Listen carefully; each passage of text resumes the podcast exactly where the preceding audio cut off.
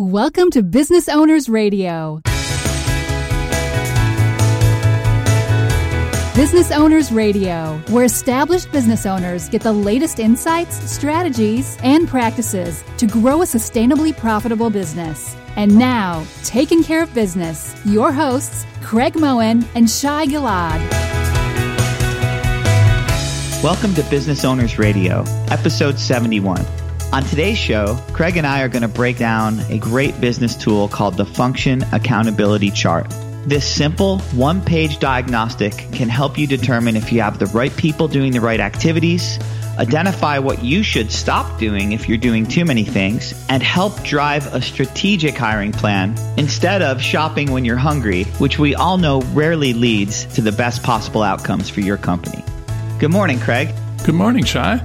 Hey, Craig, I've been thinking a lot about this idea of the difference between really running a business functionally and then being sort of graduating to owning a business. What do you see when you first jump in and work with clients as far as their understanding of that relationship? It's interesting. There seems to be two sets, and one set is where they've started their business and they've held their business completely on their own. They're not really willing to part with any of the functional areas that they maintain. They may have a number of hats on their wall, and they change hats all by themselves at different times of the day or different situations. And, and even though it's driving them crazy, trying to be everything for all clients at all times and grow their business on their own, they really don't have that trust level of letting go and holding other people accountable for things. So they're stuck in that environment, not really knowing which way to expand and how to deal with it. Then there's the other side that I see is the business kind of grew based on pain levels. There's delegation, but it's delegation and hiring somebody new just to deal with that hot spot of the moment. And so it's this patchwork and quilt of an organization that kind of evolved without a strategy. Yeah, and you know, often there's no time for the important work for that strategic thinking, which is why you have this outgrowth. And like you said, it's, it's, oh my gosh, I can't do all these things anymore. I just met somebody that knows how to do this. You're hired. Great. You're going to do my marketing now because I just can't do that. I, I have to stop doing some things. And these are all symptoms of this idea of the business owner's trap, where all entrepreneurs usually shoot first and ask questions later, right? So they have this idea, they're excited, they get started. Before you know it, you have that first client. And then in the beginning, you're just trying to keep revenue coming in the door. So you go out, you get that client, and you kill yourself to make sure they have a great experience. And so, of course, they tell everybody about your great work. So guess what? You get more clients. And then each client wants something just a little bit different, right? But you're willing to customize because you want to make them happy. You're bringing revenue in, you're growing your business, right? So your revenue does grow. And guess what? So does your workload until you, because you are primarily in the delivery business, you're the only person that can deliver the product. And then what happens is because you've customized it so much, you can't teach anybody else how to do it. So you finally get to that higher. But you can't train them because you haven't taken the time to write down what it is that you do to deliver the value. You've over-customized. You're delivering too many things to too many different people. So it becomes almost impossible to delegate. And the worst part is, guess who your clients want to talk to? Do you think they want to talk to the new person you just brought in? It's that continuous evolving process without a plan. It would be like paving a road without a real destination or knowing the on-ramps and off-ramps. Not having a plan is a plan for destruction. Yeah, that is the truth, right? And so you're just caught in this loop.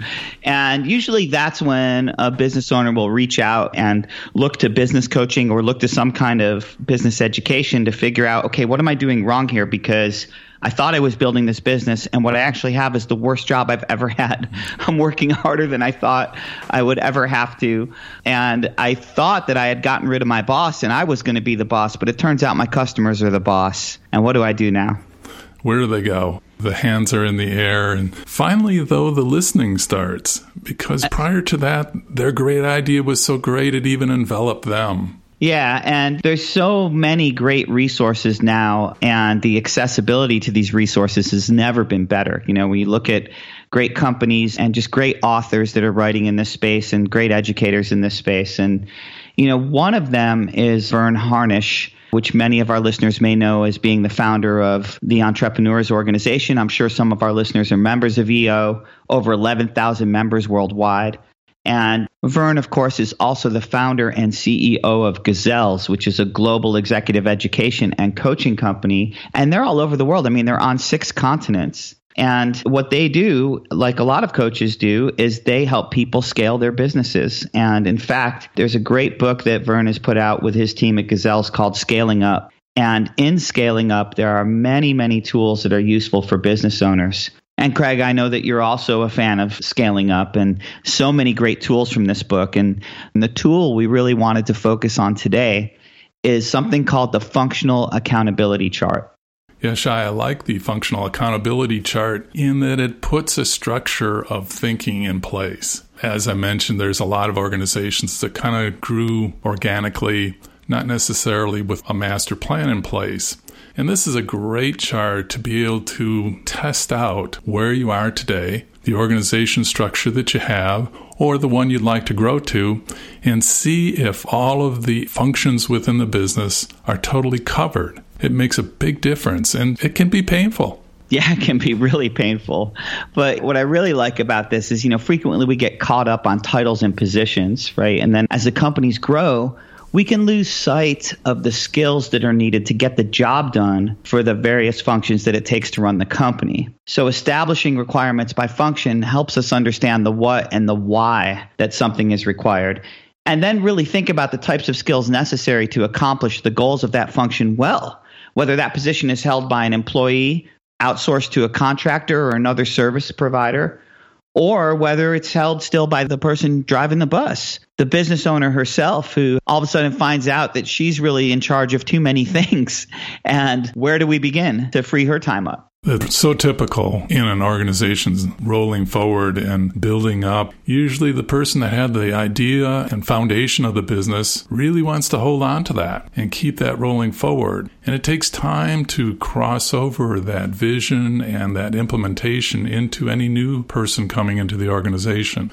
So a lot of trust has to take place. Absolutely. So this is really a foundational way of seeing, okay, what were we here to do in the first place? Forget about what we're doing right now. Let's take it back, right? Like, what is the mission? What are we trying to accomplish? And what does this actually look like? And again, decoupling the people from the actual functions helps us take a fresh look at the organization, regardless of where we are. And, you know, you can use this tool, first of all, as a diagnostic. If you want to jump in and try to understand what's working, what isn't working from a human capital strategy standpoint, and what roles is the owner still fulfilling that may be holding her back from achieving what she really wants to do with the business. But it can also be used as an ongoing tool that you can reference quarterly, annually, or at different intervals that make sense to you to really check on the people strategy and make sure that things are really going the way you want. So Shai, from your perspective and working with some of your clients, what were some of the benefits of working with this kind of chart? You know, Craig, the benefits are amazing and really surprising in a lot of ways. So recently I was working with this mid-sized medical group, and they had been growing by acquisition. So they were buying other firms and obviously trying to capitalize on that and trying to optimize their human capital plan. So as they're growing, they're buying new firms, they're getting more resources. And they're thinking about streamlining different functions. And then, you know, how do we make sure we have the best possible people doing the work? And so I came on board to help them create this vision for the new company. And we, we started by looking at that and getting them to really think about, okay, what resources and capabilities will we need to achieve that vision? And then what we did is we listed out all of the functions that they would need in order to be successful. And we then asked them to, okay, go ahead and put who you think today, right now today, who's the responsible person for each one of these functions. And the remarkable thing that happened was they had a difference in expectations of which partner they actually thought was running the company. You know, I mean, at that time. And wow, did that bring about some interesting conversation, as you might imagine. Right. It's about the time people have to take a break, you know, after that revelation. By the way, this is a very well-respected, very successful, very high-profile medical group. And I think that it's the classic example of brilliant technicians trying to come together and run an entity where their talent and their love and their passion comes from taking care of people. That's why they became doctors. They didn't do that so they could run a business, right? So they're just wonderful at delivery, and they love delivery. But the difference between being wonderful at medical services and, of course, being great at building and running a world-class organization, those are just completely different skill sets, of course. And so with one simple exercise, they were able to uncover this major blind spot. And this opened up a whole other discussion about how to resolve not just that issue, but how can we get the functionality right? How can we get the right people in the right seats throughout this organization? And I'll tell you, as we went down each line item, there was other surprises, including, which may be familiar to some of our listeners, some family member conflicts, which is very typical of a small business where, you know, they had family members that were responsible for functions that were just critical to their performance. And these people just were not equipped. They didn't have the training. They didn't have the skills to get that job done. Yeah, it's so typical in the family environments. There's a tremendous volume of politics and emotions that also lend themselves into the mix. I have to give them credit for reaching out to another set of eyes and ears to come in and help them through the discovery process of what's going on in their business and providing more insight. So that's a major add. Well, you know, to quote the Heath brothers and many before them, you know, taking that outside view is so critical to reduce your bias, right? And to help you make better decisions. They found the answers themselves, but they needed someone from the outside to help ask the right questions to help them get there. Mm-hmm. So, Shai, let's talk about how this chart looks and a visual for our listeners. So what I love about this chart is its simplicity. And of course, we will post a copy of this with the blog post where you can go and download it and get right to work if you want to try this exercise. But it's so simple that if you're listening right now, you could actually take out a piece of paper or pop open an Excel spreadsheet right at your desk. And you're going to draw up four columns. And where it starts is column one is the functions, where you're going to list the functions of the company. Column two, you're going to list the person accountable for that function. Column three, you're going to list leading indicators, otherwise known as, you know, maybe key performance indicators, which are different than outcomes, right? It's different than how we know it worked. It's leading indicators. So what are the actions that will tell us if we're on track to receive the result that we want? And interestingly enough, that's what goes in column four, which are the results or outcomes that you want for each of the corresponding functions. So if you can imagine that grid, it's really simple. Again, column one is functions, column two, person accountable, column three, key performance indicators, column four, results or outcomes. I always like when they go through this and they realize that based on the functions such as, you know, the head of the company and marketing and sales, operations and treasury and so forth, all of a sudden it's the same person listed as the one who's accountable for those functions. Yeah, so I mean, that's always the first one. It's always the first one. And even in very mature businesses, we find that this happens, you know, and but it helps us really prioritize and see if that's okay, because sometimes it is okay for the stage of growth you're at. But it also helps us with that key strategy question of what do we keep and what do we outsource? What are the opportunities here? Is this function best going to be served by hiring another person? Or is there a service entity that we could partner with that could create more value? So the way you actually use it is you start by listing the functions, and in the template from Gazelles, and we've also included this on our template, is several of the most common functions that companies have. So you start with the head of company, who's driving the bus, marketing, R and D, innovation, sales, operations, treasury, et cetera, human capital. So you'll list those functions, and then you start by naming the person that's accountable for each function today. And you really want to ask yourself four key questions. And Craig, you already mentioned one of the most important ones, which is, hey, is any person in more than one box? And does someone show up next to more line items than somebody else's? So you may have a business where you have a few people that are in multiple boxes. And so who has the most boxes? Next question would be, what if you have a line item with no name next to it? In other words, nobody's really watching this right now. Nobody's really fulfilling this role. And how much is that holding us back potentially? And then a very tough question, which is, are you enthusiastic about the person you actually have accountable for each line item? That's got to be a great discussion. So many times we have people that are by title in a position, but are they really the accountable person? Or is there another person that's actually fulfilling the role and doesn't have the title? Lots of great discussions come from this. And there's so many ways to think about this, right? About, is this the right person in this role?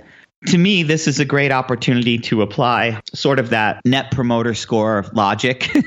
So all things being equal, how likely are we to hire this person again? If we had to go out and hire this person again, how likely would we be on a scale of one to ten to hire them to fulfill this function? And you can see just asking those four key questions can help you do a very quick gap analysis to say, okay, here's a snapshot of what we have today.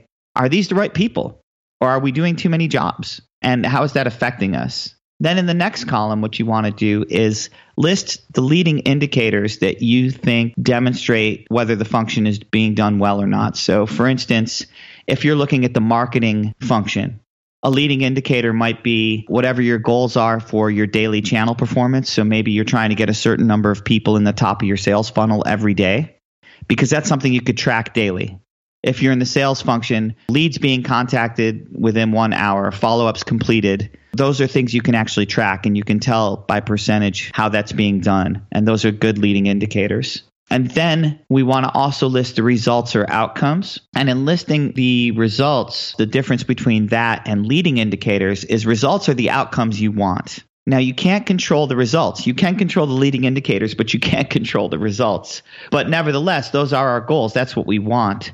So we really want to map those to our income statements, balance sheets, other reports and things that we have that will identify success for each of those things. So marketing, for instance, maybe a result or outcome you want is a certain qualified sales lead ratio that you want to see. So as they're moving down the funnel, you want to see, hey, if marketing is effective, the outcome should be I should have this many qualified leads in the pipeline at any time. And they should be able to do that while keeping our expenses in line at or below budget, which you could see right off of the income statement. If you're in sales, gross revenue might be something that you're looking at as a result that you want. You'll have certain revenue targets, but also gross profit margin to make sure that they're not giving away the farm to get those sales. And naturally, sales conversion ratio might also be an outcome that you would track. So there you have it. You know, on one page, basically, all of a sudden, you have this complete vision into what's happening in your company. It's a great tool, and one that I think everyone should do a download on and take a look, you know, do a test, check out how that fits. And if it looks like this may be very useful, either from having a small staff or a large staff, you know, bring it forward to the people that you work with and take a look at it and fill it out and test the organization, test the structure and where it is today, and then do a model of where you want to take it in the future. The three-year model, the five-year model, at least having those templates in place to be able to have something you're striving for and how you want to put structure in place to actually achieve this in a planned fashion rather than a reaction mode. Yeah, this is such a great place to start. And, you know, so many people will start with, well, let's look at the org chart. Or they might do something like this and immediately say, okay, we need a new org chart.